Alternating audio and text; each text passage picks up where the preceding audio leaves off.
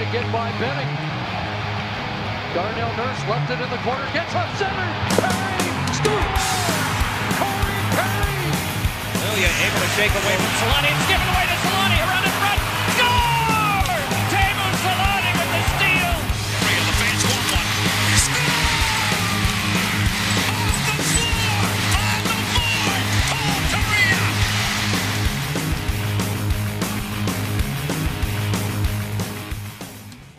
All right, we are back with a post game show, and don't we pick the the right games? eh?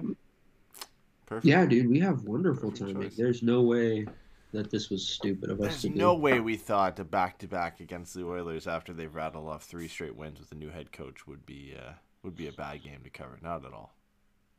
No, no shit. like, so I, I'll be. Let's just start here real quick before you know we do whatever the hell else we're gonna do. I've been a very like vocal defender of Dallas Eakins, and there have been games every so often where I'm like, oh yeah, he really does look like he's gotten better, but he's not really good yet. Or you know what I mean? Like he hasn't really gotten to that level. But it's like, all right, fine, I like what he's doing. But like I think tonight it's pretty stark to watch your coach get out coached by a guy who's had the job for a week. Like these aren't even assistants down there. Those guys came up from Bakersfield. Like if it was assistant coaches, that would bother me a lot less than two new guys.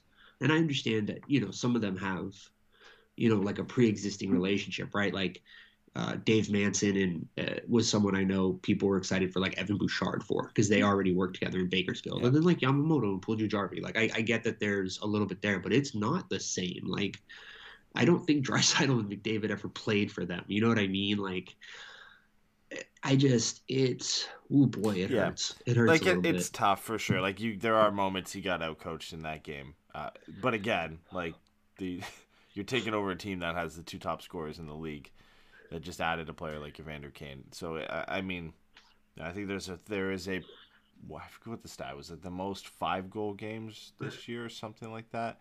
It was uh, the Oilers are now tied with the Panthers for the most five goal five goal games. So this team never had a problem scoring. It was just they can't keep the puck out of their back of the net and play defense. So they have games like this and they're capable of doing this. So before I start giving what is it, Jay Woodcroft is the new coach for the Oilers uh, credit. Yeah. Uh, Jay Woodcroft. we'll we'll see. We'll see how it goes. I'd love to give them credit. I, I hope they would, they could turn it around because the, they'll be trying to do something nobody's been able to do. What is it, five or six head coaches now for McDavid? So Yeah.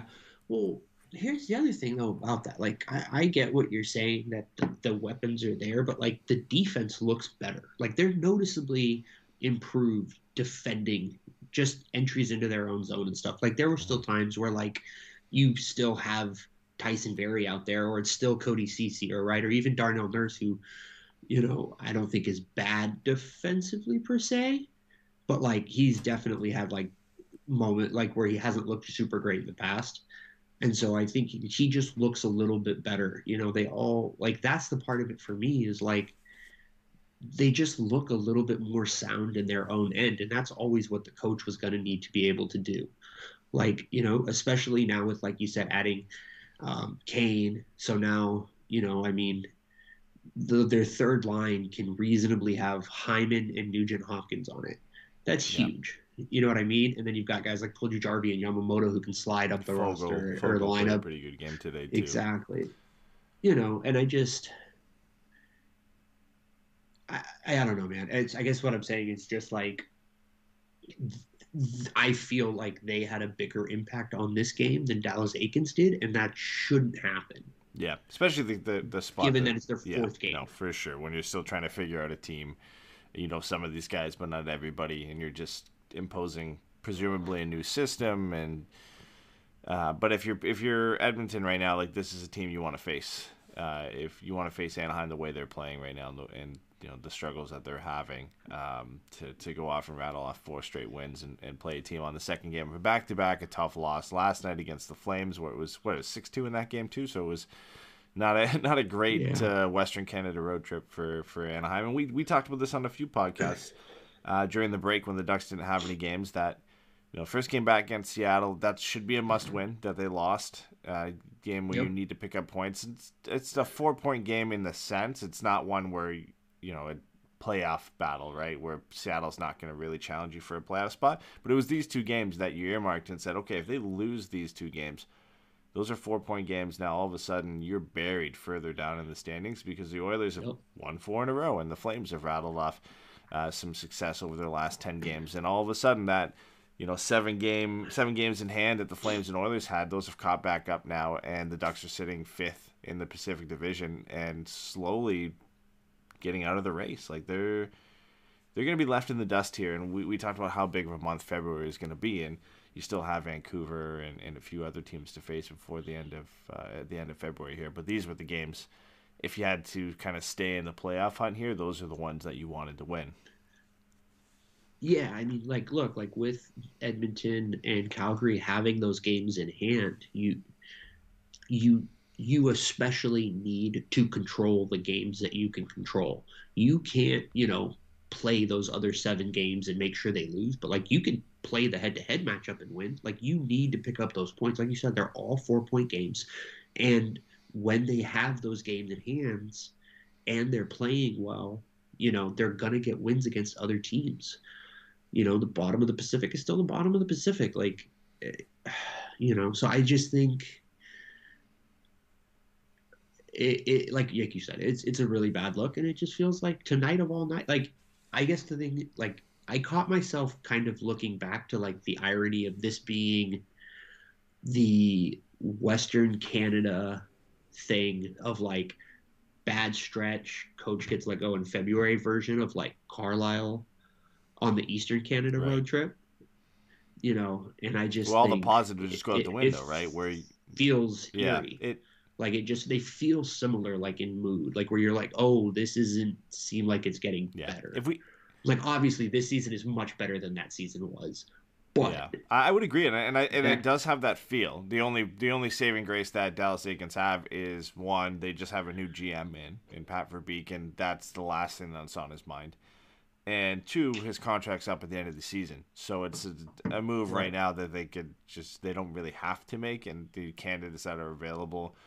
Um, there's going to be a lot more to choose from at the end of the season, presumably, right? So, but it, it does have that feel, right? Like this, this is a pivotal season-defining stretch, season-defining two-game road trip, if you want to call it that, for the Ducks, where you know they're they're not in the playoffs by winning these two games, but you put yourself in a better position, right? You're you're at 59 points. right, you're staying in You're the still, fight. if you win both of these games, you're second in the Pacific Division right now. You're still four points up on the Oilers. You're uh, one point behind the Flames. You're up on uh, tied with Vegas. Obviously, those teams still have games in hand, but you're in the fight. And now all of a sudden, you're seven points behind Calgary, and they have four games in hand. You're um, four points behind Vegas. Vegas has two uh, two games in hand. You're two points now behind the Oilers, who have three games in hand. And all of a sudden, it's it's really falling out of place. And even the Kings are sitting in fourth right now, tied on points, but they have three games in hand, right? And now, now you're starting to look at. Okay, now we're in the draft lottery, and we're, we're back to what where we kind of expected we'd be at the beginning of the year. But now that's what we're going to be talking about. Which, listen, like this is kind of where you ultimately expected them to end up. The fact that you had such a great start and you were in the playoff hunt for a while, for almost half the season, that's exciting in its own right, and that's development and and it's it's progress for them that they have been better than last year in some areas and have had more exciting uh, play throughout the year, and obviously the the progression of Zegras and Terry and Drysdale to some extent as well. Like that is that's a positive for sure. But now now we're starting to get to kind of drawn back to earth here of what we expected for this team. Yeah, I mean, you know, I think, um, like you said, like they're coming down. Like I, I still think there are plenty of positives to take from this season, right? I don't want to be complete downers about it. Like there's a lot to like here, but the, these two games, I think, especially stand out because again, they were after the break, like we talked about with the schedule. This is going to be their chance to stay in the fight for the playoff hunt, but also like you know the the trade deadline is coming up. We've just had these couple of articles or these couple appearances or th- things about like Pat Verbeek and like what he's going to be doing, and it's just like you watch the way they play, and it's like what is the incentive for him to keep those guys? What is those incentive for those guys to want to stay? Right, like because that's the way you're keeping them is you get that contract, that uh, that contract extension with them. That's the only way these guys are staying here. You're not gonna keep them and let them walk in free agency. So, if there isn't anything like on the ice right now to show them that it's worth hanging around, they're not going to sign it. And at that point, you can't lose them for nothing, and the team isn't competitive um, in that way, right? Like it never really was, but it, you know, look, like you know, we all had the fan. I will speak for myself instead of using the royal we, but like I was, you know, a little high on my own supply or whatever it was, as far as like, um, you know, the uh, the the dreams of like a Giroux or a Pavelski or some of these these rental players, you know, and and it clearly was unsustainable hot streaks and a power play clicking um, at a high level. But like we've seen some of this stuff come down to earth, and it's just as the season drags on, these things are are more likely to level out. You're more likely to find yourself at that kind of active medium or uh, median, I guess, of like what play is for you. You know, they've kind of settled into exactly what we expect them to be, like you said. Like it really feels like the hot streak at the beginning, the what eight game win streak. Yeah. Like basically, that is the only reason that they're even kind of in the conversation right now because at that point, uh, beyond that, they're a sub 500 team from wins and losses. So and and you know what? It's it's almost better it happened now, right? And and you you would Yeah. want the downturn to kind of happen where it is now. Like this this is the perfect spot for you to kind of figure out exactly where this team is. You're a month out from the deadline. You've got a new GM in who can start to assess and, and really make a decision from what we've seen. You know, Lindholm, we'll, we'll get into this a little bit more, uh, but Lindholm is set to test the free agent market, so that likely kind of writes the script for him to be on the way out, especially with the Ducks' struggles. Rickard Rakell looks to be on his way out. Manson still potentially could, but uh, he, I think, I guess he'd prefer to stay, is what uh, the report is, but can still see him heading out the door. And you know, you'd rather it now than you know, after the deadline, you've gone out and you've you've maybe, you haven't swung for the fences and added a Giroux or Pavelski, but you've gone out and added or you haven't sold those players, and then the downturn happens, and all of a sudden you miss the playoffs Right. and haven't sold those guys. So they've left it almost as late as you could possibly want it to f- for this downturn to happen, but it is good timing in the sense. Okay, now we know what this team is. Yes, they have been better this year, and there was a great start to the year, but we're starting to kind of come back down to earth, like I said here, and now you can you know make the smart decisions, the right decisions to hopefully you know accelerate this rebuild, retool, get some young assets in, and and you know prepare to be better next year and the year after that. yeah, I mean, so uh, I don't know. I don't know really a ton of what else there is to get into it, so we might as well just kind of talk about it since we're already Yeah. here. Like, do you think there is any incentive beyond waiting for a better offer to not moving guys sooner than later?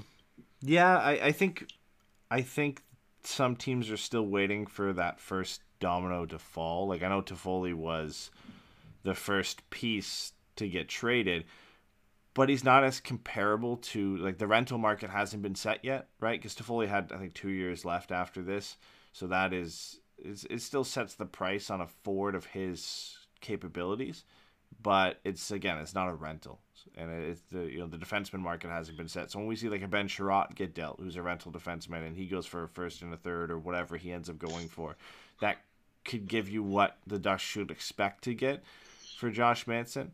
And you know, if when a rental forward gets moved, that could tell you the price for Rickard Rakell. But the problem then with waiting is okay. Now one team that was interested has now given up that first for Chiarot, and this other Yeah. team has now given up their first for whoever, whatever forward is available. Okay, that set the price for Right. Rakell and Manson, but now there's one less suitor out there.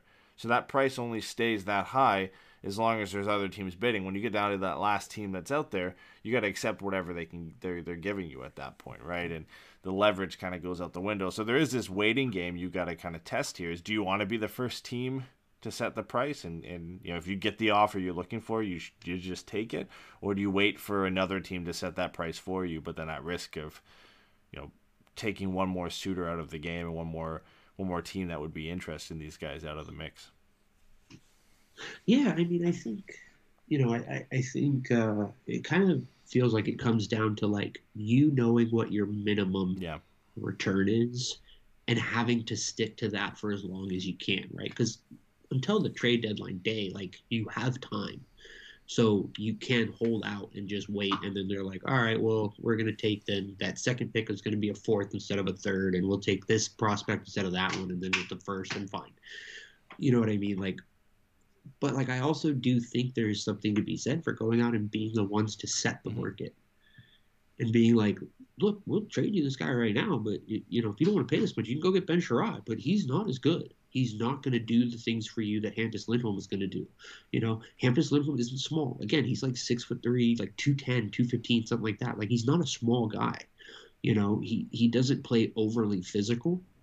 Um, but he uses his body really well. So he's not somebody that like you're worried about there getting pushed around or anything like that. Like there's, you know what I mean? And like Rickard Rakell, I think that one for me is a little less of a concern because I imagine that'll be the easiest player to trade. He doesn't have any trade protection. They can retain half of his salary and keep him under two two million dollar in cap hit. And he's a top six winger. Like he just is what he is. Like he should be either a first round pick or a top prospect. And you know, then you got to balance it out from there. Like, is it a second round pick like the Toffoli to Montreal trade, right? Or is it something else? So, you know, I, I just think with Lindholm, I think is the one for me that I, I would be looking to get a little aggressive on and kind of courting those trade offers because I think he's the one that you have the best chance of setting a high market with. Yeah, I, I would say so. Instead yeah. of somebody lowballing. Yeah, I, I would I would say when you look at the rental market for defensemen, uh, Lindholm is either number one or number two. With John Klingberg being the other guy who's probably near the top of that list. I, I don't include Chychrun as a rental, obviously, because he's got a couple more years left, and I feel like that deal is it, it's beside any of these other deals. Like it's not going to affect what Sh- Chiarot's price is going to be and what Lindholm's price is going to be. Like that Chychrun deal could happen or it could not. Like the, the Coyotes don't have to do that, and, and it's really separate of any other deals that are going to go on. But yeah, the Ducks could easily go into the market and get something really good for Lindholm, which they should if the rumored price on guys like Chiarot is a first and a third. Like you need to get close to double that Yeah. for a player like Lindholm, even with him being an unrestricted free agent. Like he should be the most sought after defenseman, in my opinion, even with Klingberg out of there. If you're a team that is looking to add, you know, a really good top four two way defenseman, he would be at the top of everybody's list, I would imagine. Uh, especially the teams that got priced out of Jakob Chychrun and can't bring him in. And we've talked about them before. Teams like Florida and teams like New York and uh, Boston uh, that could really use uh, a player like Hampus Lindholm. And also, again, yeah, he's going to test free agency, but there is something to be said about okay, now we get this guy for a playoff run, and we get to be the first ones to kind of talk a, a contract Yep. extension with him. Um, and of all these players, when you look at you know which which guy would a team want to keep around beyond this year? Again, he's probably near the top of that list, if not the top uh, of that list of guys that you'd want to keep around and sign to a long term deal. Uh, and, and there's something to be said about being the first ones to kind of pitch him on something and give him an offer he can't refuse and, and get that locked up before July 1st. So uh, I, I think it's going to be the toughest one to get done because it's going to cost a lot Yeah.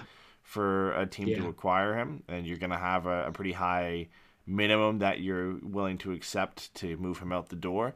But at the end of the day, like if he is set, like they say, on testing free agency, you do have to trade him, and, uh, and you eventually kind of have to take whatever the best offer is, which I still imagine is going to be fairly high because there's going to be a lot of teams that are interested in Hampus Lindholm. So let me ask you this. Is there any team you wouldn't trade Lindholm to? I, I, I don't think so. With the understanding that he could resign there. That being the, the underlying thing, right? It's like what what happens if he resigns there? Like I, I think there there's some teams you could look at and say, you know, you you would rather him not go there. You know, again, Pacific Division teams, Calgary, uh-huh. Edmonton. But when we're looking at timelines of when the Ducks are going to be competitive again versus Lindholm's effectiveness in three, four, five years, I think if the best offer comes from a team, even if it's Calgary, or Edmonton, and it's significantly better than whatever your second best offer is, then you take it. right? Because Yeah. as Dalton Yeah, said in here, like he could resign anywhere, anyways. Doesn't mean he's going to go to Calgary and he's going to resign there. Same with Edmonton.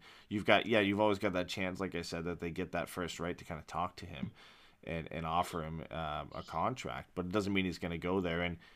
All, all things seem to point to him just going into July 1st and just seeing what offer he's going to get from every other team. Like, I don't think he's going to settle, even if it is with a, a team that is competitive. I think he's going to go into July 1st. He's not going to sign anywhere, and he's going to just get the four or five best offers that come in and decide where he wants to go. Uh, You know, there's something to be said about players being able to do that for the first time in their career and having kind of the freedom to choose where they want to go. And he seems to be set on doing so. And before you know, I want to answer a question quickly too from Firebites in the chat. He said, "Should we be going for picks or, or top prospects for Lindholm?" I would probably lean closer to the second, to the latter there in top prospects. Players a little bit closer to being NHL ready, but uh, if you're getting another first, I think that uh, that has to be in. I think it's a mix of both. Like you got to get a first round pick for him, and then some prospects with it. Unless that top prospect who's coming back is a Kaapo Kakko or something like that. Now that's an extreme, but those are some of the guys we've talked about before. Unless you're getting like a real high end top prospect that you can kind of forego that first for. Yeah, no, I agree. I think, um, you, you know, I Sorry, I kind of took us off the rails there. no, no, no, no, no. I'm just thinking about it because it's it's one of those things where it's like, you know, this is one of those things where like this is kind of how the, you hope the GM is like able to like you always hope somebody undervalues one of their own players and you can sneak them out, Mhm. right? And I think that's always like the thing for me is like do you want to do that or do you want to take, you know, one of the more clear cut prospects because if there is like a diamond in the rough, like there's probably a reason for whatever that is.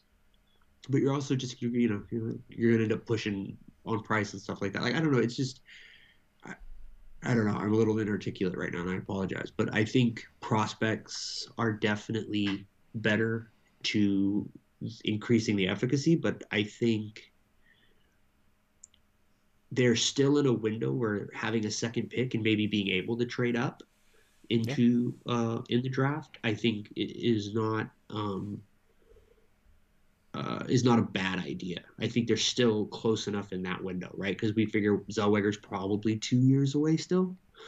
McTavish is, you know, he'll probably be on the team on the team next year, but I think it would be more than fair to expect that he's not going to walk in as an impact player just because it's hard to do you know so having another pick and then maybe you know when those guys are on the second or third year of their next contract now you've got a couple of kids that you took in this draft coming in on their elcs and things like that. So i think there are legitimate merits to both. I think ultimately you have to look at who you're trading with and where you think that pick is going to fall because if that pick is between 26 and 32 then I think maybe yeah, you go. I'd rather have the prospect. Now Anaheim has had a lot of luck, you know, with Perreault and Tracey picking in that exact range, but you know, I think it's it's easier to walk away from that pick. Yeah, maybe Um, don't target the like- division winners where you're getting like a bottom Yeah, four pick yeah, for sure, right? exactly. So But you know, if you know it's going to be in that 17, 18, 19 range, like yeah, just outside of the lottery, like hell yeah. You know, like that's like the Kings are kind of interesting in that way, right? Because like they're going to be in the mix, but if they make it, it's going to be as a wild card team, which means that pick is going to be lower down. And like that's always something I've found is really interesting is like the fact that GMs who are like sellers should target the wild card teams because they're in a position to give you the best pick, but they're also in a position to where they need that help the Yeah. most. Because if you're a wild card team, you I mean shit, we fucking already did it. You can talk yourselves into, oh, we gotta go get this guy, and this is gonna put us over the edge, and you know whatever we can win from the A seed or whatever you want to say. So, um, you know, I think watching those teams, like you said, like a Boston, I think Boston's kind of around the wild card. Pittsburgh is around the wild card. Like, And Boston's You know. just there basically because the how good the other teams in the division are. When you like Toronto and Florida and Tampa are all near the top of that division. Boston I think is in fourth, but they're 28, 17 and 2 or something. So, you know, you can target them, they'll likely be a lower pick, despite their record, just because of that division in front of them. Yeah. Here's a question I have for you. What do you how do you feel at this point, right? Given that we're kind of looking at this next three or four year window, how do you feel about taking on salary with term at this point to, you know, kind of doing a David Backes trade, right? Where you're like, we'll take that extra year and that extra cap hit and we'll get a little bit more for it. Like, do you think that's still worth it or would you rather have the flexibility that comes with that cap space? Yeah, I, I think it depends on the contract, right? Like we've joked about Jeff Skinner before. Obviously, he started picking it up for the Sabres, but I'm, you know, I wouldn't want a, lo- a big contract like that for five, six, seven years. But I think if you're if you're looking on, you know, shipping, Van Riemsdyk? yeah, something that's two, three years, and you know, it, you can get it off the books pretty quickly, and you have still the chance to maybe flip this guy as an unrestricted free agent, a pending one, and eat half the salary and, and move him out if he if he does well with your team. Like I'm okay with those deals. If you're getting assets for taking this guy and potentially get assets again down the road for flipping this guy, or he becomes a valuable member of your team, I think on the right deal, the Ducks should definitely be looking at something like that, as well as moving. You know, again, we talked about moving Kesler's contract. If if somebody is willing to give you something for that. Uh, they should be exploring all avenues of bringing in assets. Um, and we've heard from the previous GM that that is something they wanted to do this year. Uh, and I don't think that changes with Pat Verbeek if the right offer comes through that, you know, a, a team says, hey, you want to take this contract from us? We'll give you a second round pick or we'll give you this prospect. And it makes sense for the Ducks. I think they'll do it. And especially if you have bodies going out the door, right? If you have a Rakell or a Lindholm and Manson or all three of them going out the door and you can bring in a guy who's still an NHL player. Yeah, his contract sucks, but you just eat that salary hit for the Ducks to probably have to get back to the floor with all these guys moving out potentially, and you get more assets for it. Why not? Right? You you need players. You need guys who are going to play, despite them. Uh, like a lot of people are saying they're in full tank mode, uh, and you get if you can get some extra assets for it, then yeah, I'm I'm I'm all for for deals like that. But uh, avoid maybe the four to five, six year contracts with with uh, with some significant term on it, where that could come come to back to hurt you down the road. Yeah, I think the one that feels like it might happen um, is taking back Marco Scandella if that St. Louis trip, uh, St. Louis trade happens, because I think they could easily talk themselves into giving up premium assets if they could get that Scandella contract off the books and bring in a player like Lindholm to replace him. So I just, you know, and that's two more years at 3.275. Um, you know, like again, uh, what do you call it? Uh, Philly's not buyers, but that that kind of James Van Riemsdyk contract where there's another year left at seven million, so it's like short pain but high cap it. And you're like, all right, fine.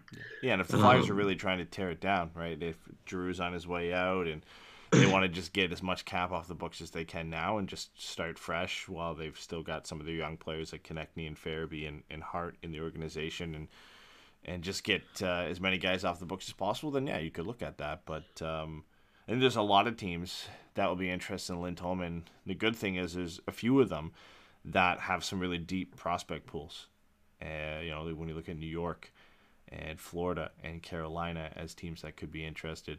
You know, St. Louis and Boston, I think, are great fits for Lindholm. I'm not sure the prospect that you're going to get back is is necessarily better or as highly regarded as some of the the guys you could get from the other teams. But I mean, the more shooters you get, the higher you can drive the price up potentially, right? Yeah, exactly. That's it's about creating a bidding war. And that's you know, I mean we talked about earlier, you said it perfectly. That's that's the the risk reward factor you run with trying to walk it out towards uh, towards the deadline and to make sure that you are getting that return, but that you're not shooting yourself in the foot, now forcing yourself um, to to take a lesser package simply because you were stubborn, right? Which is kind of what we all were afraid Bob Murray was doing. Um, you know, I guess the other thing I wanted to ask you is since we're kind of talking about like trades and stuff like that, like uh, Tiefer just had that article about Sam Steele and Max Comtois might be kind of lost in a numbers game a little bit. You know, Max Comtois had missed a run of games there, and then Sam Steele was getting left out of the lineup and only came back in because Getsy's health uh, hurt. like, do you think Anaheim should be taking calls on everyone? Or like, and I guess this is a little bit more for Comtois because I think at this point with Steele, like if somebody calls and was like, "We'll give you a second, you're like, "Okay, great." Um, but like with Comtois, like he's got I think another year, if not two, left on that deal. Super low cap it, like just over two million, and you know he's a player that I think teams have seen be tangibly impactful, and I wonder if you know a team that's looking to keep costs down um, would be interested in a player like that. I, I think I would only move Comtois if it's a make way for a bigger deal, you know, a, a Chychrun or Mhm. something like that, where they're saying, okay, Comtois has to be in this deal to make it happen, and then the rest of the deal makes sense. I, I think that's the only way it would make sense for me to pull the trigger on that deal. Like, I don't think you're moving Comtois out for another um, struggling player, if you want to call it that, or picks or anything at this point. I, I think there's some some clear evidence for why Comtois is struggling this year. You know, he's not been given necessarily the same opportunities. He's being healthy scratched for Deslauriers and Grant to play, and he's got an abysmally low shooting percentage, like four percent right now, when he was shooting like seventeen percent last season. When you go look at the underlying Right. numbers, there's been a real focus on the defensive side of the game for him. He's picked up his defensive play, and as we've seen it for development of players in the past, like that can be at the detriment of your offense for a couple seasons when you're starting to iron out that side of your game. You've got him at two years at a really great cap hit. I, I think he's a guy from we've we've seen what he can do when we look at what his production was last year. He's one of the guys that I think you, you got to kind of hold on to unle- unless, like I said, he's a make way in a, in a significant deal for a player, you know, great young player like Chychrun or something like that. So I guess let me ask it this way: Would you do Comtois for DeBrusk? I don't think so. No. You don't think so? No. Um, I, I mean, ultimately, Comtois' production, when you look at it like a point per game rate last year, was what Boston gets in a really good year from Jake DeBrusk.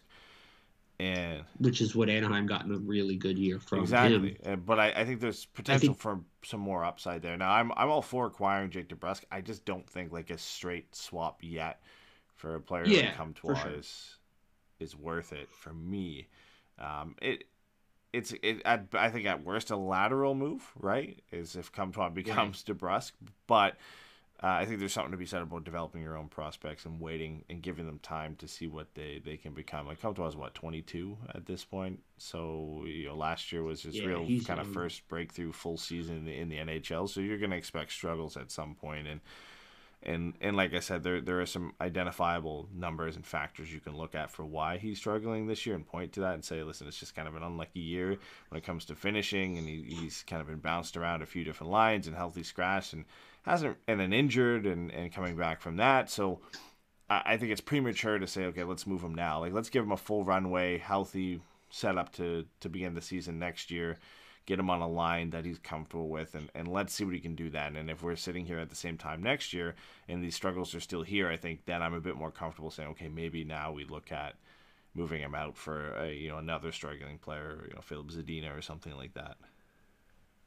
Yeah, no, I think that makes a lot of sense. I um, I, it's just been something that I've just been kind of you know looking at and wondering about, especially with the cap space right now being so tight for everyone. There's really only like two ish like legit contenders that have more than you know a million and a half in cap space, if that.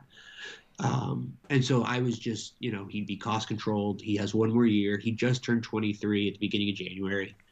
Um, you know, he makes 2037. He's going to be an RFA at the end of this deal. So there's still all that security and team control. And I just was thinking, like, I wonder if that is something that, with him being out of the lineup a little bit up and down this year, if he is a player teams would call. oh i definitely think because he does provide yeah and so like what would you you know like would you be open to moving him that kind of a thing like it's just it was just i guess like a thought exercise because like the, the reality of it is is with all the prospects that are coming up you can't keep everybody. So some of these guys are going to get moved or lost in the shuffle just just by nature. That's just the way the numbers work right? I think if you get an offer That- that's, that's too good to refuse, then at that point, you know, you've you've as a GM, you've got your price set on what you would be willing to move this guy for, uh, and you've probably set it a bit higher, like aiming not for how he's playing this year, but for as if we traded him at his peak.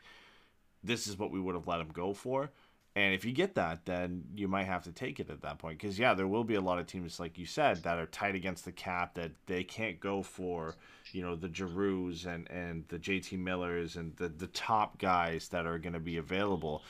And that will be when, you, know, okay, maybe they're calling to discuss Rakell, and then the, the discussion shifts to a Comtois or something like that, or a team directly calls about Maxime Comtois. They want to see if he's available, and, and their offer just kind of blows you out of the water, and you kind of have to take it and, and along those same lines, I, I think that's what's going to make Rickard Rakell so valuable at this deadline and why the Ducks will ultimately get a decent return for him is because of his cap hit. Uh, when it's when you come to the deadline, it's going to be almost nothing. And if you think, okay, maybe the Ducks eat even a million or two off of that, or I guess they can't eat two because that's more than fifty percent, but you know, a million to a million and a half off that deal, it's it's next to nothing. Like any team could fit him under at 40 yeah. to 50 percent retained uh, at the deadline, and that that's extreme value for the Ducks when you think, you know, now they can start going to these teams that can't go after the Giroux and really just hang them out to dry and say like, you can't go out and get anybody else. Like this is the best guy you're gonna get, and he's gonna cost you right. absolutely nothing. This is what we want, and they can start. Yeah. They they have ultimate leverage, I think in that sense. What at least what it looks like with a player like Rakell, because they can go to some of these teams that can't afford to go after the big names. Yeah, no, I, that makes a lot of sense. I think, um, yeah, it would be right about one eight five. Yeah, like there's no there. Every team could find a salary to move out to make room for that. Um, you know, so yeah, I think you know between him not having uh, any trade protection and his cap hit being minuscule, I think he'll be definitely be the easiest for them to move. And the question will just be, you know, does that make him the most likely to last until deadline day? Yeah. Just because there is something to be said for like, I know that when the time comes, I'm going to have an offer that I'll yeah. take. So we're going to hold out and kind of do our research and yada, yada, yada. Whereas, you know, maybe with Lindholm, if somebody comes up and they give you something close to perfect, you really think hard about it because you don't, you know, want to give them more time to to go and solve that problem, right? Yeah. So I, I it's just, it's just interesting, I guess. It's just I think at this point, you know, with the way the season's kind of turned a little bit, I think and having Verbeek come in and, and knowing that we're getting fresh eyes, I think a lot of people have kind of turned their eyes to the deadline and what this team is going to look like after it. And what kind of you know kind of uh, a statement i guess that that will be from verbeek about what he sees happening here. You know because i think there aren't a lot of guys that play like on this team right now there aren't a lot of guys that play as physically as Comtois with his upside right? Um and so I could see a team like Anaheim or a player like Pat Verbeek who, you know, appreciates both parts of that, being someone who would be like, you know, I'm, I'm going to hold on to this guy. I don't think I want to take calls. And like, obviously, if somebody godfathers you, they godfather you. But more often than not, you're like, nah, he's not really anybody I'm interested in. Or because you've got all these prospects, is he somebody that you start to put out there? And I just like I said, I think you can go either way on it. I think it's ultimately a like an aesthetic choice almost. Um, but I just think it's it's going to be very interesting to see where this team is because what Verbeek does at the deadline is going to be the best impression we're going to get of what he actually thinks with this team because there's not going to be the ability right to choose your words carefully it's just like these are the guys that left this is what we got back. And that's just definitive right? So I, I don't know. I just think it's it's it's going to be a really interesting about a month uh, for the next yeah about a next month for like Duck yeah I, and I, I think this is the first time i've probably changed my stance on this is i think Hampus Lindholm could potentially be the first one moved of the three just because you know you want to you've got a, fair amount of suitors who can want to afford him and have the need and the real drive to go out and get a player like him it's going to be like four or five teams maybe three or four who are really heavily invested into getting him the same teams that are probably in on Chychrun and feel like now they can't get him and have the assets to get it done and I, I think he could go first. I think Rakell and him are, are going to get moved. I think Manson, with the reports that he would like to stay, and uh, I, I think there's always been you know a love. Not to say the Ducks haven't loved Lindholm and Rakell, but there's always been this this sense with Manson that he could resign at some point. Like especially when Murray was here, that there was no chance he was going to leave. I think that softened a little bit. But again, he's the hardest one to move as well because he has that no trade uh, list that he can submit. Whereas Rakell and Lindholm, you can float out to anybody. So I think there's there's a lot of kind of hoops you have to jump through to move Manson and find the right partner for him at this point to, to move him out. But I could see Lindholm and, and Rakell being moved before the deadline. And and the most interesting part of all of this is like, is there a team that could come in and get both? Like you know, a Carolina or or New York who could just have the cap space and have the need for both of these guys. And like we said, Ra- Rakell, I mean- you don't have to really retain anything on Lin- on Lindholm. The Ducks have the ability to bring on a bad contract, retain some on Rakell if they want to make it non-existent, and just up the asking price to a point where like, yeah, okay, it makes sense to put both these guys together because what you could get for them individually isn't going to be as good. All right. Well, let me. I guess let let's ask it the question this They way. got the same agent now too. like like okay let's say you take patrik nemeth makes two and a half and filip chytil makes 2.3 so that's you know four eight almost five million. That would be close to what 50% on both of them. Like from what are you asking for in that case if you're sending those out taking money back? Like is it schneider and lafreniere and a first? Like i, I I think I think that might is- that that might be too much. I, I think Schneider a first, and then you know a, a, a B level prospect, and then maybe a, another pick on top of that, like a third from twenty twenty three. I think that's what you're you're potentially looking at, at, as kind of a starting point. I, I think you have to remember, like if you're including Chytil in this as well, that that that's an asset in itself, like a 22 year old former Right, first round yeah. pick, like that goes into it. But like I think you're you're looking at one of their top prospects, and if the Ducks are, I don't want to say if the Ducks are smart, but they should be looking at right-handed defenseman, a guy like Schneider, a guy like Lundkvist, who've played with the uh, the Rangers this year. And one of them could easily make way with Lindholm coming in. You can't play both of them in the lineup at this point, so I think that would kind of be a starting point for them to look at. Yeah, you can bring in, you know, a Nemeth that comes back just for a salary swap, um, and then yeah, the, the first round pick. So I, I, I mean, I would. Um, it depends on what offers you get, but I think there is some potential for them to get traded both at the same time to the same team, and one team just kills two birds with one stone, goes out and gets their their top nine forward and their top four defensemen from one team, and it's just a quick and easy transaction. Um, I think it's increasingly more likely. I know it's I don't, know, I don't say it's cliche. I know it's kind of a cop out say yeah they have to both have the same agent, so it makes um, negotiations But easier. But it, really close. yeah, yeah, They're for sure. like they, I'm sure they would love to go to the same team. Um, and again, uh, I'm- I'll keep harping on this point. Like again, you dealing with the same guy here to move both of these guys out. It's a very easy negotiation in that sense to get them both to the same team. And you know, we look at Calgary. Just they already have Toffoli. Now they're going out and getting a defenseman. A lot of teams are all going to have the same needs: a depth forward and a defenseman that they want to add. There's a handful of them all out there that are going to be willing to go out and add the same.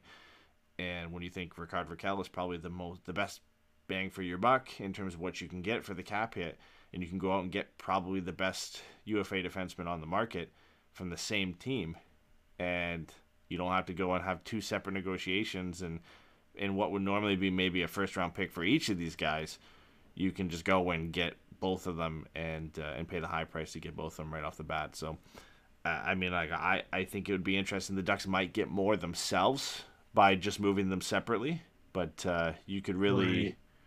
appeal to a team, I guess, to to maybe move. Say an Anton Lundell or something like that. I know he's close to untouchable at this point with the way he's played this year, but maybe Jesus, maybe dude. that's how you tip If- the scales on a really high end prospect, right? Is to say, okay, we can get both of your needs done with this one deal. So all right, well let's let me. All right, wait a minute. Let's go to their let's go to their little their little cap friendly page here. Let's find the. I know. So have to take Lundell's. Lundell's deal or So, rumors came up in the you do- stuff, and now it's said he's untouchable since. But could be what tips But- the scales, right? He- So Let me dead up. Would you do Lundell and Hornqvist for Lindholm and Rakell? Straight up, nothing else. Yeah. I think so because if we're we're talking about getting the best possible return right now, you know, is a first, a third, and Schneider better than Anton Lundell? Probably not, right? Like because Anton Lundell is Calder Trophy candidate this year. He's a Right. top, one of the top prospects in the entire NHL to go out and bring in a guy like that. That's what you're looking for, right? Is yeah, you, it's great to have all these other pieces. A first can turn into a good prospect, a third can turn into a pretty good prospect, and you get Braden Schneider. But those picks are hit or miss. You know what you're getting with Anton Lundell, right? And you immediately can interject that into your lineup. So, uh, yeah, I would I would take that ten times out of ten to bring in a player like that. Whatever the best player you can get, I'll take that. The, the Ducks Yeah. have a ton of small it's pieces, you know, good young prospects on the way to fill up the lineup. We've said this multiple times that the next things they need are some more star pieces to add to Zegras and Drysdale and McTavish. If all right, we're just gonna go down this for another five minutes, real quick. We're gonna just give ourselves this little fantasy to live in. Do you move Zegras to the wing if you have McTavish and Lundell? I think ultimately you move McTavish to the wing because that he he's Mm, he's played on the wing before. I think you get the freedom to choose at that point, right?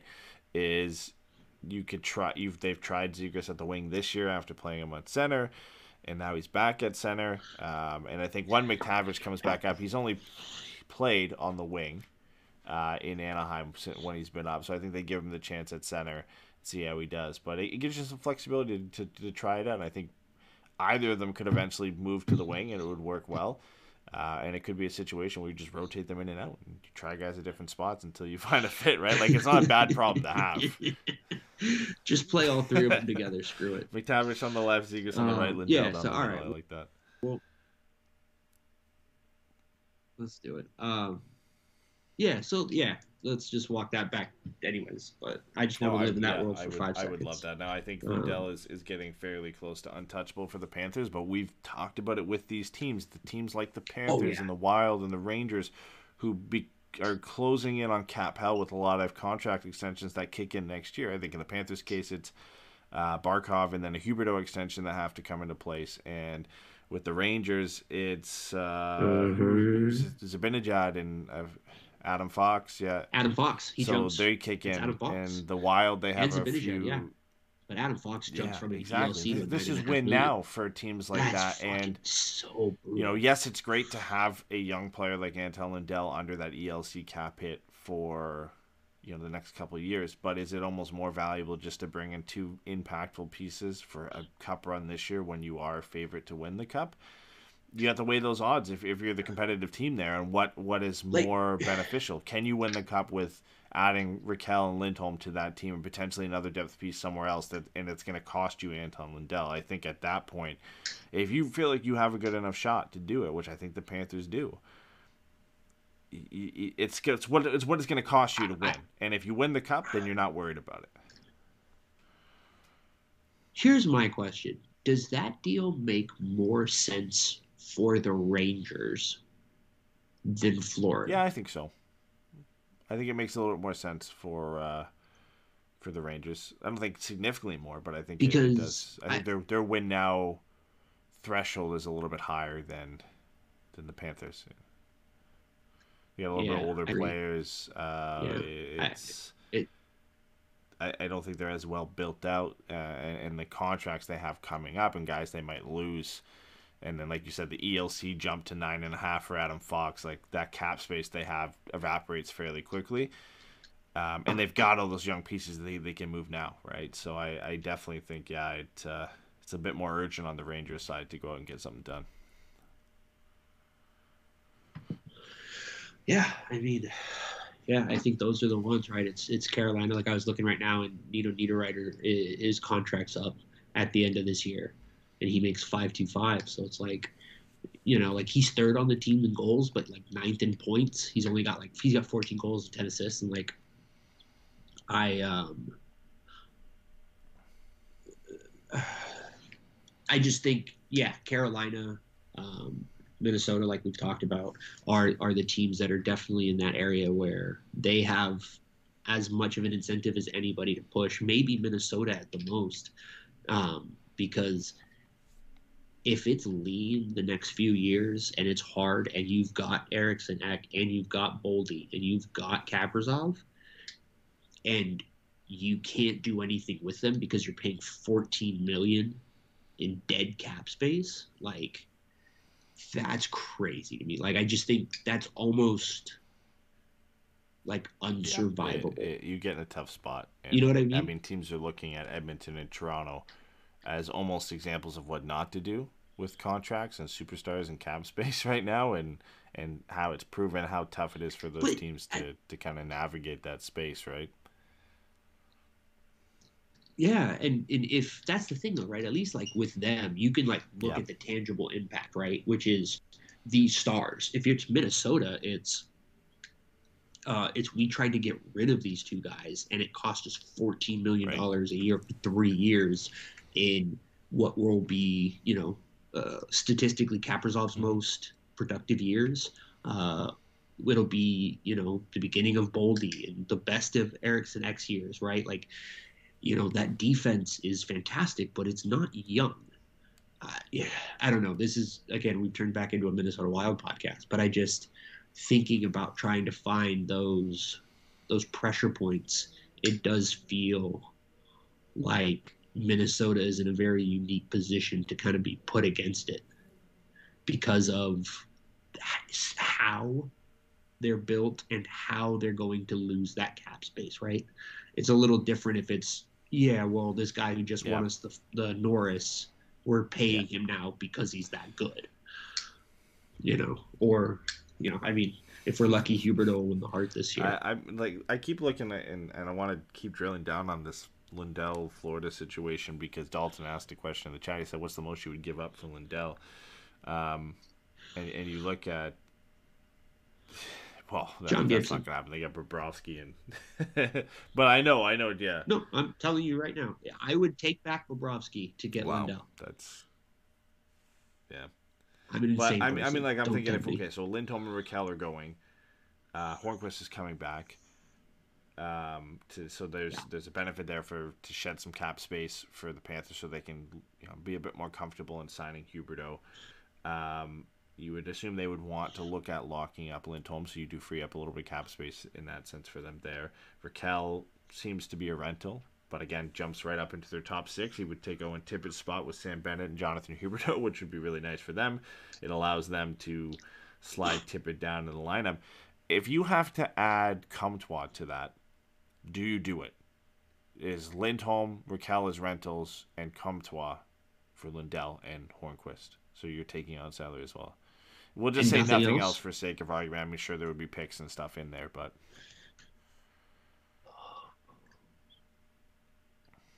if I, oh man, I, oh, I, think when it came down to it, I think I might, I might be able, I might be willing to put Comtois in there because I think the opportunity to have three high impact centers potentially on one team all on the same timeline is is kind of incredible right? I mean you're you're again it, it i think it's it's interesting right? Everybody talks about how much mackinnon is underpaid and how mackinnon being so underpaid has allowed you know uh, colorado to maximize that opportunity cost and keep high impact players in the middle of their primes right? They're keeping Rantanen, they're keeping landeskog.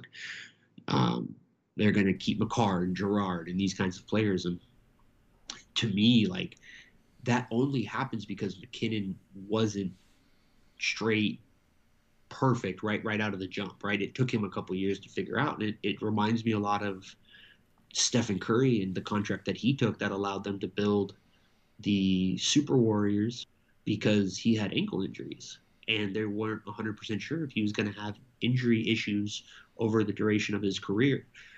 And the reason I'm thinking about this all is, is because, you know, if you, if you bring in a player like Lundell, then you put yourself in a position where you're Toronto because there's nobody in your lineup that you're going to be able to squeeze to keep their cap hit down in a way that's going to give you mm-hmm. meaningfully more cap hit or cap space in, in other places. Yeah, I mean, So, in, in a good you know. in a good scenario where they all pan out, you're paying Zegras, McTavish, Lundell, Drysdale probably seven to eight million each, right? Like at least. Oh, if if they all pan out, I think you're paying probably 40 million in total to for yeah, I would say between thirty-five and forty is what you would e- expect it to be around.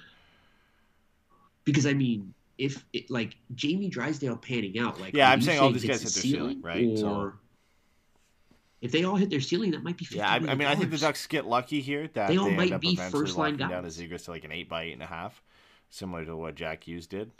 God, I want it to be eight point zero zero zero zero one, just one dollar more every year than Jack Hughes, just because it's I funny. think yeah, I, I like honestly at the end of the But- day, Lundell could could be untouchable, but I, I, I think it all depends on how desperate they are to win. He is a right? quality- How desperate are the Panthers are to, Yeah. to win this year? And the the Ducks are one of the teams that have the ability to take on the cap hit, provide some good young players and some players that can kind of fit the time frame and the cap range that a team like Florida could be fairly interested in. So it's just a uh, a, a fun kind of exercise to look at and what it would take to get a guy like that. My last question before we move on from the Lundell stuff is: Would you rather you know move these three guys out presumably for just Lundell, or would you rather take their individual returns? So if we're saying you know, for sake of getting too far into it here, you know, Rakell and Lindholm both fetch you a first round pick. You get a player, you know, prospect like Braden Schneider or something like that, who's not the same caliber as Lundell, but still a really good prospect.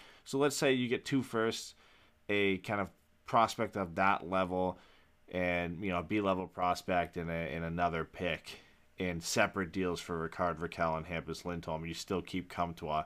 What return do you like better? That or just Lundell? I- think I would take, in this case, because of where this team is, I-. Th- Ooh, I'm actually You're putting your, all your, your all your eggs in one basket if you're taking Anton Lundell, right? And it, which is maybe Ooh. not the like it's not a bad thing. He's right. a really great player. Yeah. It's not a bad basket to pick. But yeah, I think, you know, talking about some of the players in this pipeline, right? And you like if Pastujov hits, that's a high impact winger. Uh, if Perreault hits, that's a potential Rocket Richard candidate Yeah, Zellweger, Level player, right? So, like, right? So- I, I think it I think it's it's worth having the the quantity and diversity of assets by shipping them off all individually and being able to build internally, right? And and continue to supplement your team with your own guys instead of having to go out and looking for those guys like the Rangers did with Barclay Goodrow or Calgary did with uh, Blake Coleman instead of overpaying for those guys, you're kind of bringing those guys up organically through your through your your uh, your your system. It's a tough call. I mean, So, both both are great. It's you not know, it's I- not a bad situation to be in if you had to pick between the two, right? So Yeah, and it, you know you could. The, the reason I was saying I was almost talking myself out of saying the, the group is because it's like, well, you actually do have all these good prospects that could kind of likely be middling players, right? Like Colangelo, probably a third liner. Brayden Tracey, at best, a second liner, right? So, like, you can see how the limits on these guys actually give you the things that you're hoping to get with the other. And then you bring in a guy who looks like he could be a legitimate number two center in this league for a long time. And if that's the case, like, how do Yeah. you walk away from that? You know, to have the opportunity to kind of have that, that and McTavish and Zegras in the same lineup, like I, it would be very hard to walk away from that. yeah. And what it comes down to for me is why I lean towards Lundell is that these are late firsts. Uh, they're likely you know below the twentieth Yeah. pick. Yes, the Ducks have a great history there, but if we're saying You know, you ultimately you pull a, a Tracey, a Perreault, and then you get you know tight player and Schneider, and then you know whoever you get in the third, and maybe you hit, maybe you don't on it. You get three types of players you already have, unless you really really hit, and it's been tough for teams to find those players late in the first that become superstars. Um, you're passing up a guy who could be a legitimate star in this league to bring in you know more of kind of what you already have, right? Um, coming up in the pipeline. The Ducks have enough prospects to fill out the middle six of their roster, and it's about finding those key pieces to add to Zegras and McTavish and Yeah. Drys- Drysdale right now. And you know maybe Zellweger seems like he could be that guy, and the Ducks found a diamond in the rough in in the second round, but. You're getting almost you know as close to a sure thing by bringing in a player like Lundell, um, versus you know some some hopes and prayers with those first round picks, right? Who is the big right-handed kid that Toronto Uh, took a draft? I think. No, uh, the most recent one. He went after Braden Schneider. Uh, man, I'd have to. Or maybe I'm thinking of Braden Schneider, and I just he was projected to go to Toronto because he's a guy that they need. Because I don't. I think the the Leafs drafted the last Leafs top pick. I remember. Did Sch- did Schneider Yes. play for the Wheat Kings? Yeah. Yeah, Okay, the Leafs yeah, had no first round pick last year. Okay. two, five, and a six. Yeah. Their last first round pick was um, for Kapanen. Rodion Amirov in 2020. God, love to Yeah. get my hands on that Uh, fucking guy. Schneider was 2020 draft, right? Yeah, I believe so. went 19th to the Rangers. Dawson Mercer went just before that. Mm, So Toronto, could- Toronto could have drafted, but they drafted Rodion Amirov. So, and uh, Anton Lundell went 12th overall in that draft. So, yeah. insane. He fell past uh, Askarov, right? Yep. He went to Yeah, pick after Askarov. Freddie, Rossi, Quinn, Holtz, I Drysdale, Sanderson, Raymond, Stutzle, Byfield, Lafreniere. Like I get Rossi. I, it is very hard for me to think Askarov over Lundell is a good choice, especially with Cole Perfetti went after that, right? He can get like 13, Yep, 14 and you had, uh, if you're Nashville, you already had Juuse Saros, who's panning, panning out to be a pretty yeah, pretty good successor to Pekka Rinne. yeah. Like I just, oh man, that's a you know, and it's all hindsight. We have the benefit of knowing some of this. I just think, you know, even some of the stuff going into the draft that you were hearing about Anton Lundell and his skill set, I just. It, it would be really hard to pass that up for a goalie, even with the understanding that Askarov Yeah, could be generational. tough. I mean, we'll we'll know in a few years and and how that pans out. Hopefully, hopefully we're judging Lundell's uh, Lundell's success in a Ducks jersey, not not a Panthers jersey. But we'll we'll see how this uh, this trade man. deadline pans out. I know our our trade deadline discussions always start to teeter into the fantasy realm with some of these deals, but. Uh, the, the, Yeah. It's an exciting time. The Ducks have some players that they're likely going to move, and they're going to get some good assets for it. Uh, before we move on from the trade deadline stuff, we didn't really talk about Manson too much. There was a lot of focus on Rakell and Lindholm, so I wanted to spend a couple minutes on, on Manson because his situation is a bit different than them, and the Ducks don't have as much flexibility to move him wherever they want because he has that no trade list that he has submitted. Do you remember how many teams that is? 12, okay. And 12 uh, rumor that teams like you know, most of the, if not all, Canadian teams aren't on it with the the issues surrounding COVID nineteen restrictions and stuff. Which apparently, at least here in Ontario, is going to be completely abandoned starting March first. So maybe maybe that changes things for him. I don't know if it's the COVID restrictions that are causing it. I'm sure that's part of the reason, and maybe it is he just doesn't want to move that far away from his family that he has established in Southern California. So who knows? But uh, I know obviously a lot of um, people's ears uh, ticked up when they heard Dave Manson was becoming an assistant coach with the Oilers, and, and that could potentially be a, des- a destination because the Oilers are in desperate need of a good right-handed defenseman to fill a hole on on their right side. So apparently Edmonton is on the no trade list for Josh Manson. I don't know if it stays like that forever, but uh, yeah, I mean he, he's the hardest one, right, to ship out because of that, because uh, the the list of suitors is almost cut in half.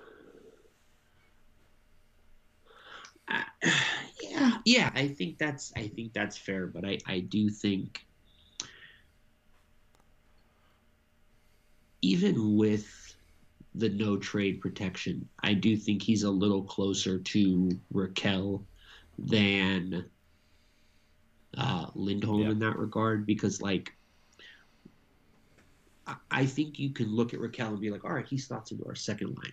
Like he's just now he's our second line right wing, and that allows us to move this guy down the line to go back with this guy, yada yada yada. Same thing with Manson. You go, he comes in, he steps into the second pair.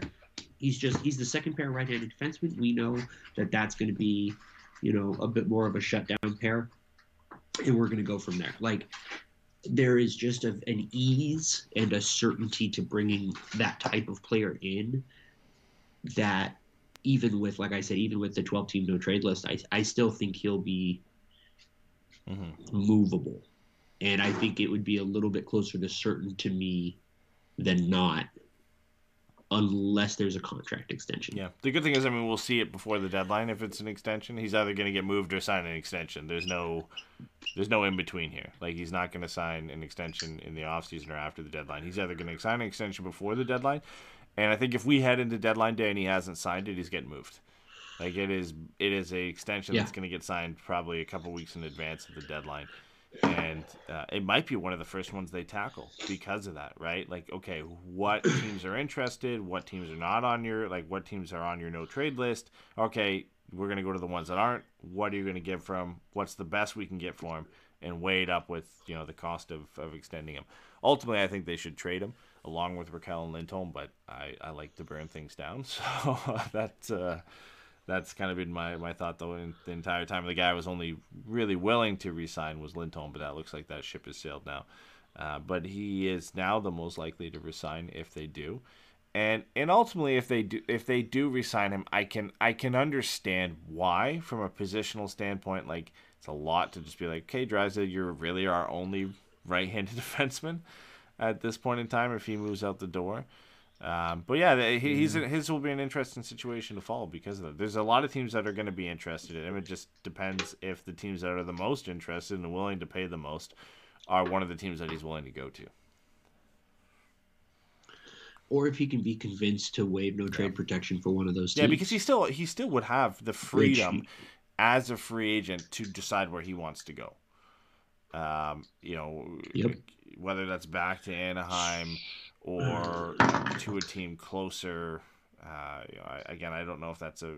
I would imagine that his family comes into it, but maybe it's to LA or maybe it's to, you know, uh, I, I was gonna say Arizona, but probably not, or Vegas or something like that. Who knows? A team that that's closer that could still use him, and he takes a, a bit of a team friendly deal to stick around and, and play closer to home. That could be a possibility. Like to him, the selling point is like, listen, you're only leaving for five, four or five months in, a playoff run, depending on how long that goes. Then you get to pick wherever you want to go. I think that's the selling point for him to potentially waive that no trade clause. Is listen, you're not going for five years. You, know, you get to make the decision on where you want to go when you hit free agency, but will you go here? This is the best return we can get. Can you help out the team one last time? Maybe he waives it. I don't know, but uh, we're Yeah. So, all right, let's Mhm. put a bow on this with this. Not the same team for any of them. And you have to think about the best case for them for this year. Where would you love to see those three guys go? I think uh, Lindholm to Florida. It's really close between Florida and the Rangers, but I think you know Weegar and Lindholm down the left uh, with Ekblad and Gudas on the right. I think that's just that's amazing. I think that's a great opportunity for for Lindholm to step in there and potentially it's you know it's Weegar Ekblad for Lindholm to play with Gudas. I think that gives him a bit more freedom to play the way he wants to play, and he's a little bit protected. Then he's not the main guy. I think that's the perfect situation for him to walk into. Um, out of all the teams, again, I think New York provides almost the same thing, but I th- I would imagine he jumps into the top pair left side, right, for the Rangers potentially with Fox, and then Right. great opportunity, but you are the main guy again. So it all depends on how much he wants to be the main guy. I think the fit for him as a number two lefty in Florida is perfect. Yeah, I think with Lindholm I think for me it's Boston bad, yeah. Playing with McAvoy. because I I I don't think anybody would score on them if it was him and McAvoy in the playoffs. I just don't believe it. Like imagine like you're down by one in the playoffs and you have to get a goal and then you like look up and it's like oh Lindholm and McAvoy and Bergeron and Pastrnak and Marchand. We're fucked. Like you know what I mean. So I, I think that's the one for me. Uh, I think for Rakell, mine would be St. Louis because I just think he would step in and really provide that extra punch um, Yeah, offensively Rakell's for them. What about you for for me on where I would place him because uh, there's a lot of teams that could use forward depth. I think he could jump in and, and do a job there. I just honestly struggle to find like a perfect fit for him on where he could play. And Dalton mentioned a, a good one where I think he would be able to jump up into the lineup and maybe bounce some of the guys out in Tampa. Just what and, and again, he's probably the only guy Tampa can go out and afford and get. I, the rumors are Tampa's probably not going to do much, but if they're going to target somebody, I think it would be somebody like Rakell, who they can get for almost nothing and bring in, and, and he probably jumps into their top six and could play with a guy like Point or Stamkos, and that would be that would be huge for him. So if they could somehow make it work, then I could imagine Tampa is a, is a good destination for him. Not, not even sure what the Ducks would get in return. Tampa's decimated their prospect pool over the last couple years for obvious reasons.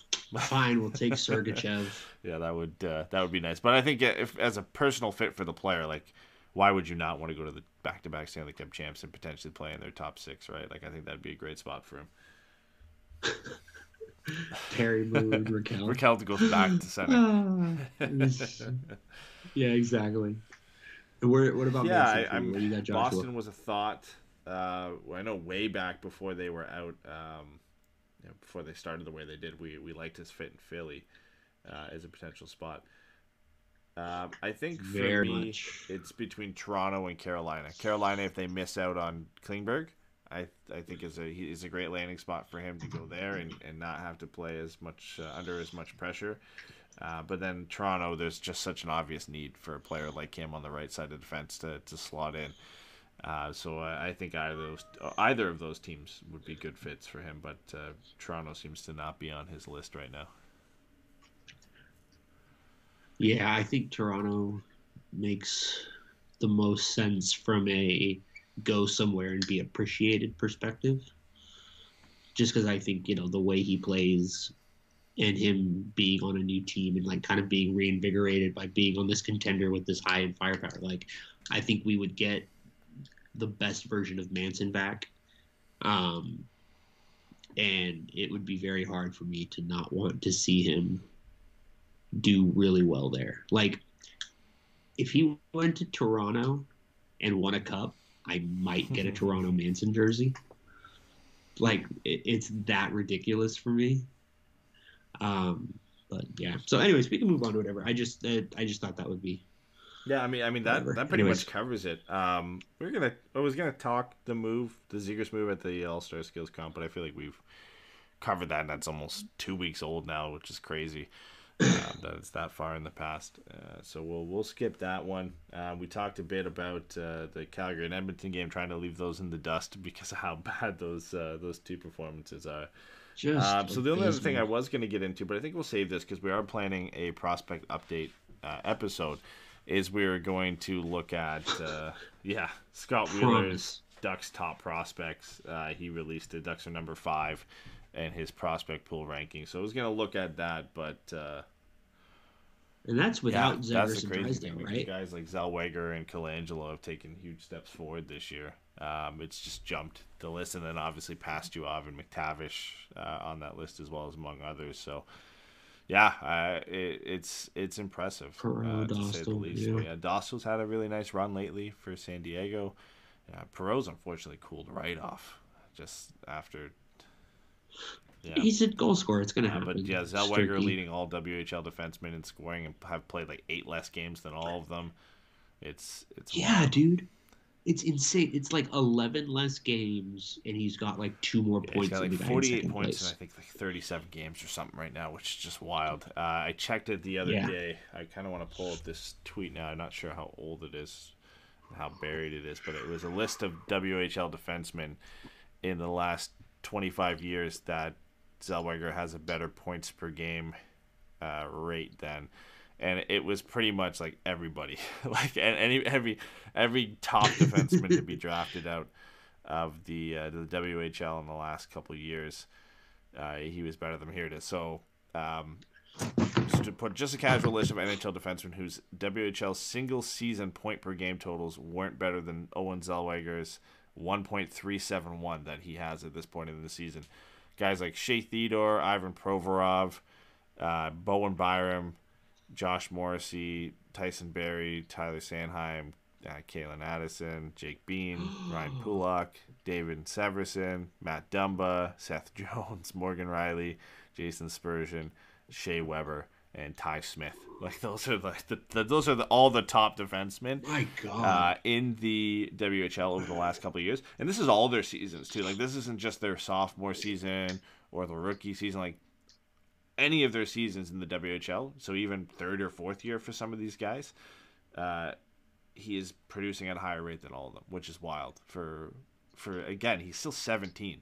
He was one or two days away from being eligible for this year's draft as uh, like an older player. Like that's how young he was in last year's draft. So he's basically doing this as a draft eligible player right now and posting higher points per game totals Jeez than some of these guys did in their draft plus 1, draft plus 2 seasons. And we're talking like the top of the top offensive young defensemen to come out of the WHL. Guys who are like premier point producers in the NHL right now and Seth Jones and Shea Theodore and among Yeah. others, Bowen Byram, right? Like Shut up! Don't pump Seth Jones tires right now. But it, like, listen, it um, Get- there was some worry and, con- and concern, and I don't want not really that much, but there was some, you know, debate on whether Zellweger was going to, you know, the, what he did last year in like his 13 points in 11 games was for real. Uh, he's proven that beyond a doubt this year, um, and he's rocking his way up the, the Ducks prospect list. Like, it, it, there's a debate for him at second behind McTavish right now. The the way he's had, like, it's just an unbelievable season. Uh, the this type of regre- progression you don't really see from a lot of prospects to begin with. You don't get uh, like a young defenseman in junior to take this these steps forward offensively, and then not at the detriment of his de- defense as well. Like he's improved that as well, uh, and he, and then also being one of the best skaters to come out of that draft. Like it, uh, it's scary to see what this guy can do, and again, uh, a testament to the Ducks scouting and drafting that they got this guy in the second round.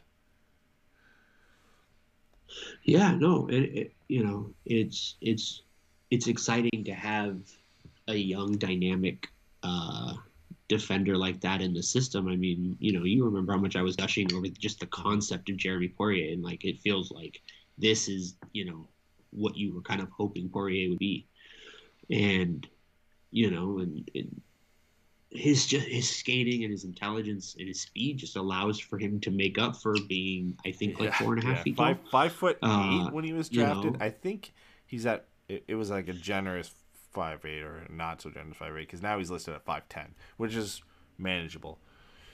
Yeah, so he's hopefully by, by the time he yeah five eight off skates, but uh, you probably eventually five eleven, close to maybe scraping the surface of six feet because he's still only seventeen, so he's got a little bit more time here, Yeah. Which is Close which is enough to fine. lie. Average, Close the average. NHL defenseman nowadays. Yeah. So No, and it's yeah, no, it's interesting. Um, I, I just think it's it's it's very exciting, you know, because there are a lot of kind of steady two way guys in the system. Um, you know, Thrun and Moore and, and some of those guys that just project to be good guys. Um, and t- to have someone else that next to Drysdale who could be young and dynamic like that, I just think is is is really special, and it it could be uh, a, a huge bonus for Anaheim when they hit that next contending window that we all kind of hope they're going to hit sooner than later. This is a guy who will probably go back to the WHL next season too, and it just like I can only imagine what this what he's gonna do next year. Like another year of, of experience and some some more. You don't mean, think he he'll go to the A? He can't. So it's uh it's either NHL or back to the WHL because that that rule only Oh, applied to right. Perreault and Drysdale bec- and Tracey because they played time there during the the lockdown. So barring another COVID Right. lockdown or, or anything like that, he's back uh, in the WHL next year, which is wild. Um, but he could push for a roster spot, uh, Jeez right? If, if. Lindholm and Manson are gone, there's uh, there's open spots there, right? And it's not like Gooley and Larsson are on top of the list to take uh, to take spots. Even Josh Mahura at this point. So if he comes out and has a good camp, all of a sudden this guy could potentially be in the in the NHL at 18, depending on how well he does. Jesus Christ, that is just that's so insane to me. Um, but man, it it's it's nice to be here, eh? When it Yeah, you know just Well, having like these guys outside hit. of the top picks to have way. these guys do so well that people are like, you know, so many guys that we have now in the in the pool. They're like, oh man, this guy could have been the steal of the draft. No, this guy could have been the steal of the draft. Like to probably get what most people are mm-hmm. saying there are the two steals of the draft, the early one in Pastujov and now a little bit later one because of his production and Olen Zellweger, like these guys you got in the second and third round. And you look back at this maybe five years and say the Ducks got McTavish, Zellweger, Pastujov in the first three rounds of the 2021 draft. Like that's how you make or break a, a rebuild and, and success down the road, right? Yeah, absolutely. That's that's the bit of luck you got to have, you know, and, and you know, luck is almost unfair, but it's one of those things where it's like luck is the result of like hard work and commitment kind of a thing. I don't know. There's a quote like that, but I always think about that. Right? Is like, you know, you generate your luck by doing the hard work, and um, you know, the ability for that staff to go into that draft and pull out three guys that you know, maybe like you said, in five or six years, they all look like first round draft picks. That's huge. Like that's exactly like you said. I just feel like I'm just repeating you at this point. But yeah, you know, those are the stuff that that allow you to be competitive. You know, how close those guys are together in age and how how, how well their primes overlap and things The only like other that. guy I wanted to mention was um, Sam Colangelo too, because I mean we'll, we'll get into all these guys eventually with the prospect update, but three three assists in eight games last year and an injury riddled COVID blocked season for Northeastern. He's got eight goals, twenty points in nineteen games this year. So he's he and, and when we got him too, like there was a lot of people who said that he could have been the steal of the, of the draft for Anaheim in the early second round. A guy who was projected as a late first um, back when he was drafted playing for Chicago in the USHL. So a, a really good season for him, and a, a guy that was like um, likened to. Jones, big physical guy. I think he's like 6'3", 210. Uh, good scoring touch, so a nice, nice depth piece that could hopefully round out. You think of potential, you know, third line uh, with Jones and Colangelo on the wings. That's uh, these are the type of guys that teams really want and pay a lot for. The Barclay Goodrow type guys, and you've got two in the system you can potentially Well, just he- bring right into the lineup down the road. Well, here's the thing that's I think really interesting. As you run away from me because you hate me. Um, what I was gonna say, uh, what I was gonna say about Colangelo is like if he hits 85, 90 percent of his um, potential based on you know his build and the fact that he's got that heavy shot, like he could kind of be, and this is just stylistically a baby Ovi as far as you know a big physical forward who can of jump in on the flat and then just has that heavy shot and kind of produce on a second power play line. You know what I mean? Like if he's in that the the the one timer spot on your second power play, that's that's not bad. That's you know that's good stuff, right? If your second power play is like him and Zellweger and and McTavish and and Yeah. Terry, like yeah, you're in a really good spot. Um, so that's all. I just, I just think uh, Colangelo is someone that I'm, I'm very excited about, as far as just to see if he kind of makes it, just because his style of game There's is variety to the prospect pool as well, and it's one of the things I think Yeah. the Ducks have done done so well with when you look at you know the Joneses, McTavish, and Colangelos, and then the Pastujovs and the Zegrases and Perreault's, like just different types of, of players that will eventually fill out. Yeah, will fill out your roster. Uh, a lot of good young two way guys like Tracey and Sean Sugar on the way as well, and yeah, it's it's a nice mix, right? And uh, hopefully hopefully Anton Lundell gets added to that, and then whatever whatever first round pick the Ducks get, uh, that could be a top ten pick this year as well. So it's a it's a big year, big year in the works. Uh, we'll wrap it up with this predictions for uh, the upcoming games. We got four. No, no, no, no, no, no, no. no. Here's here's what Yeah. we're gonna wrap with. I'm gonna ask you this: Would you rather get fifth in this draft, or no, win this draft and get Anton Lundell, or get Connor Connor Bedard next year. You're insane. No, You hate no, Lundell. just You heard it here. Eddie thinks it's a there's, bust. there's some players that says uh, yeah, Bedard is something else.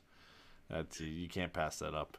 That that's like a right. top five potential player in the league when you look at him. So I'll take that any day of the week. I'll take him. I'll take him over Lundell and two, All right, two first round picks, two top two picks in this year's draft, like that.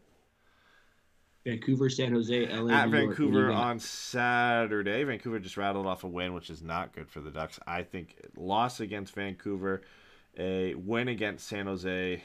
Uh, is that the Rangers or the Islanders?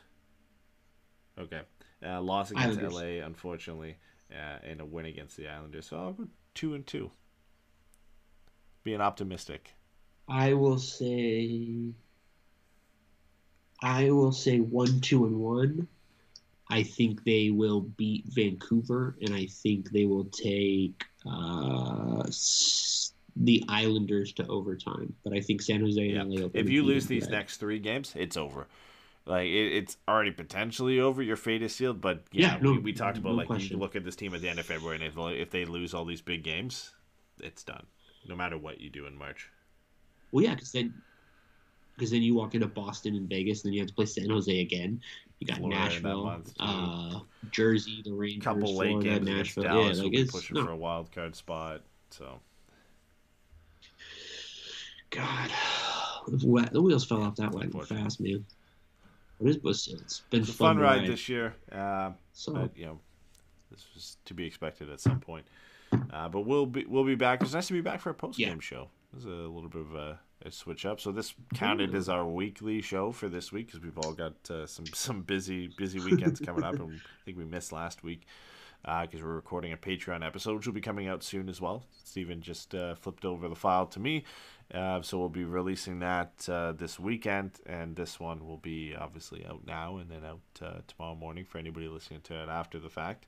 Uh, I think we're aiming to try and do another Patreon episode for this weekend. Just depends on availability. I know Jason wanted to do a show, but he's got hockey like every single day, so we're trying to uh, to figure that out and see if that can work. But uh, some more Patreon episodes on the way coming up, and then we'll be back for this show uh, either late during the week next week or back uh, to our regular scheduled time on the weekend. So we'll, we'll fill you guys in on that one.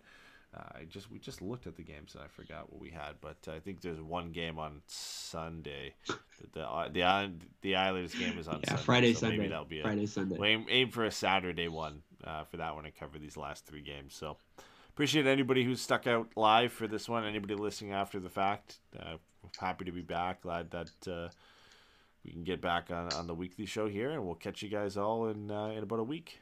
Bye, everybody.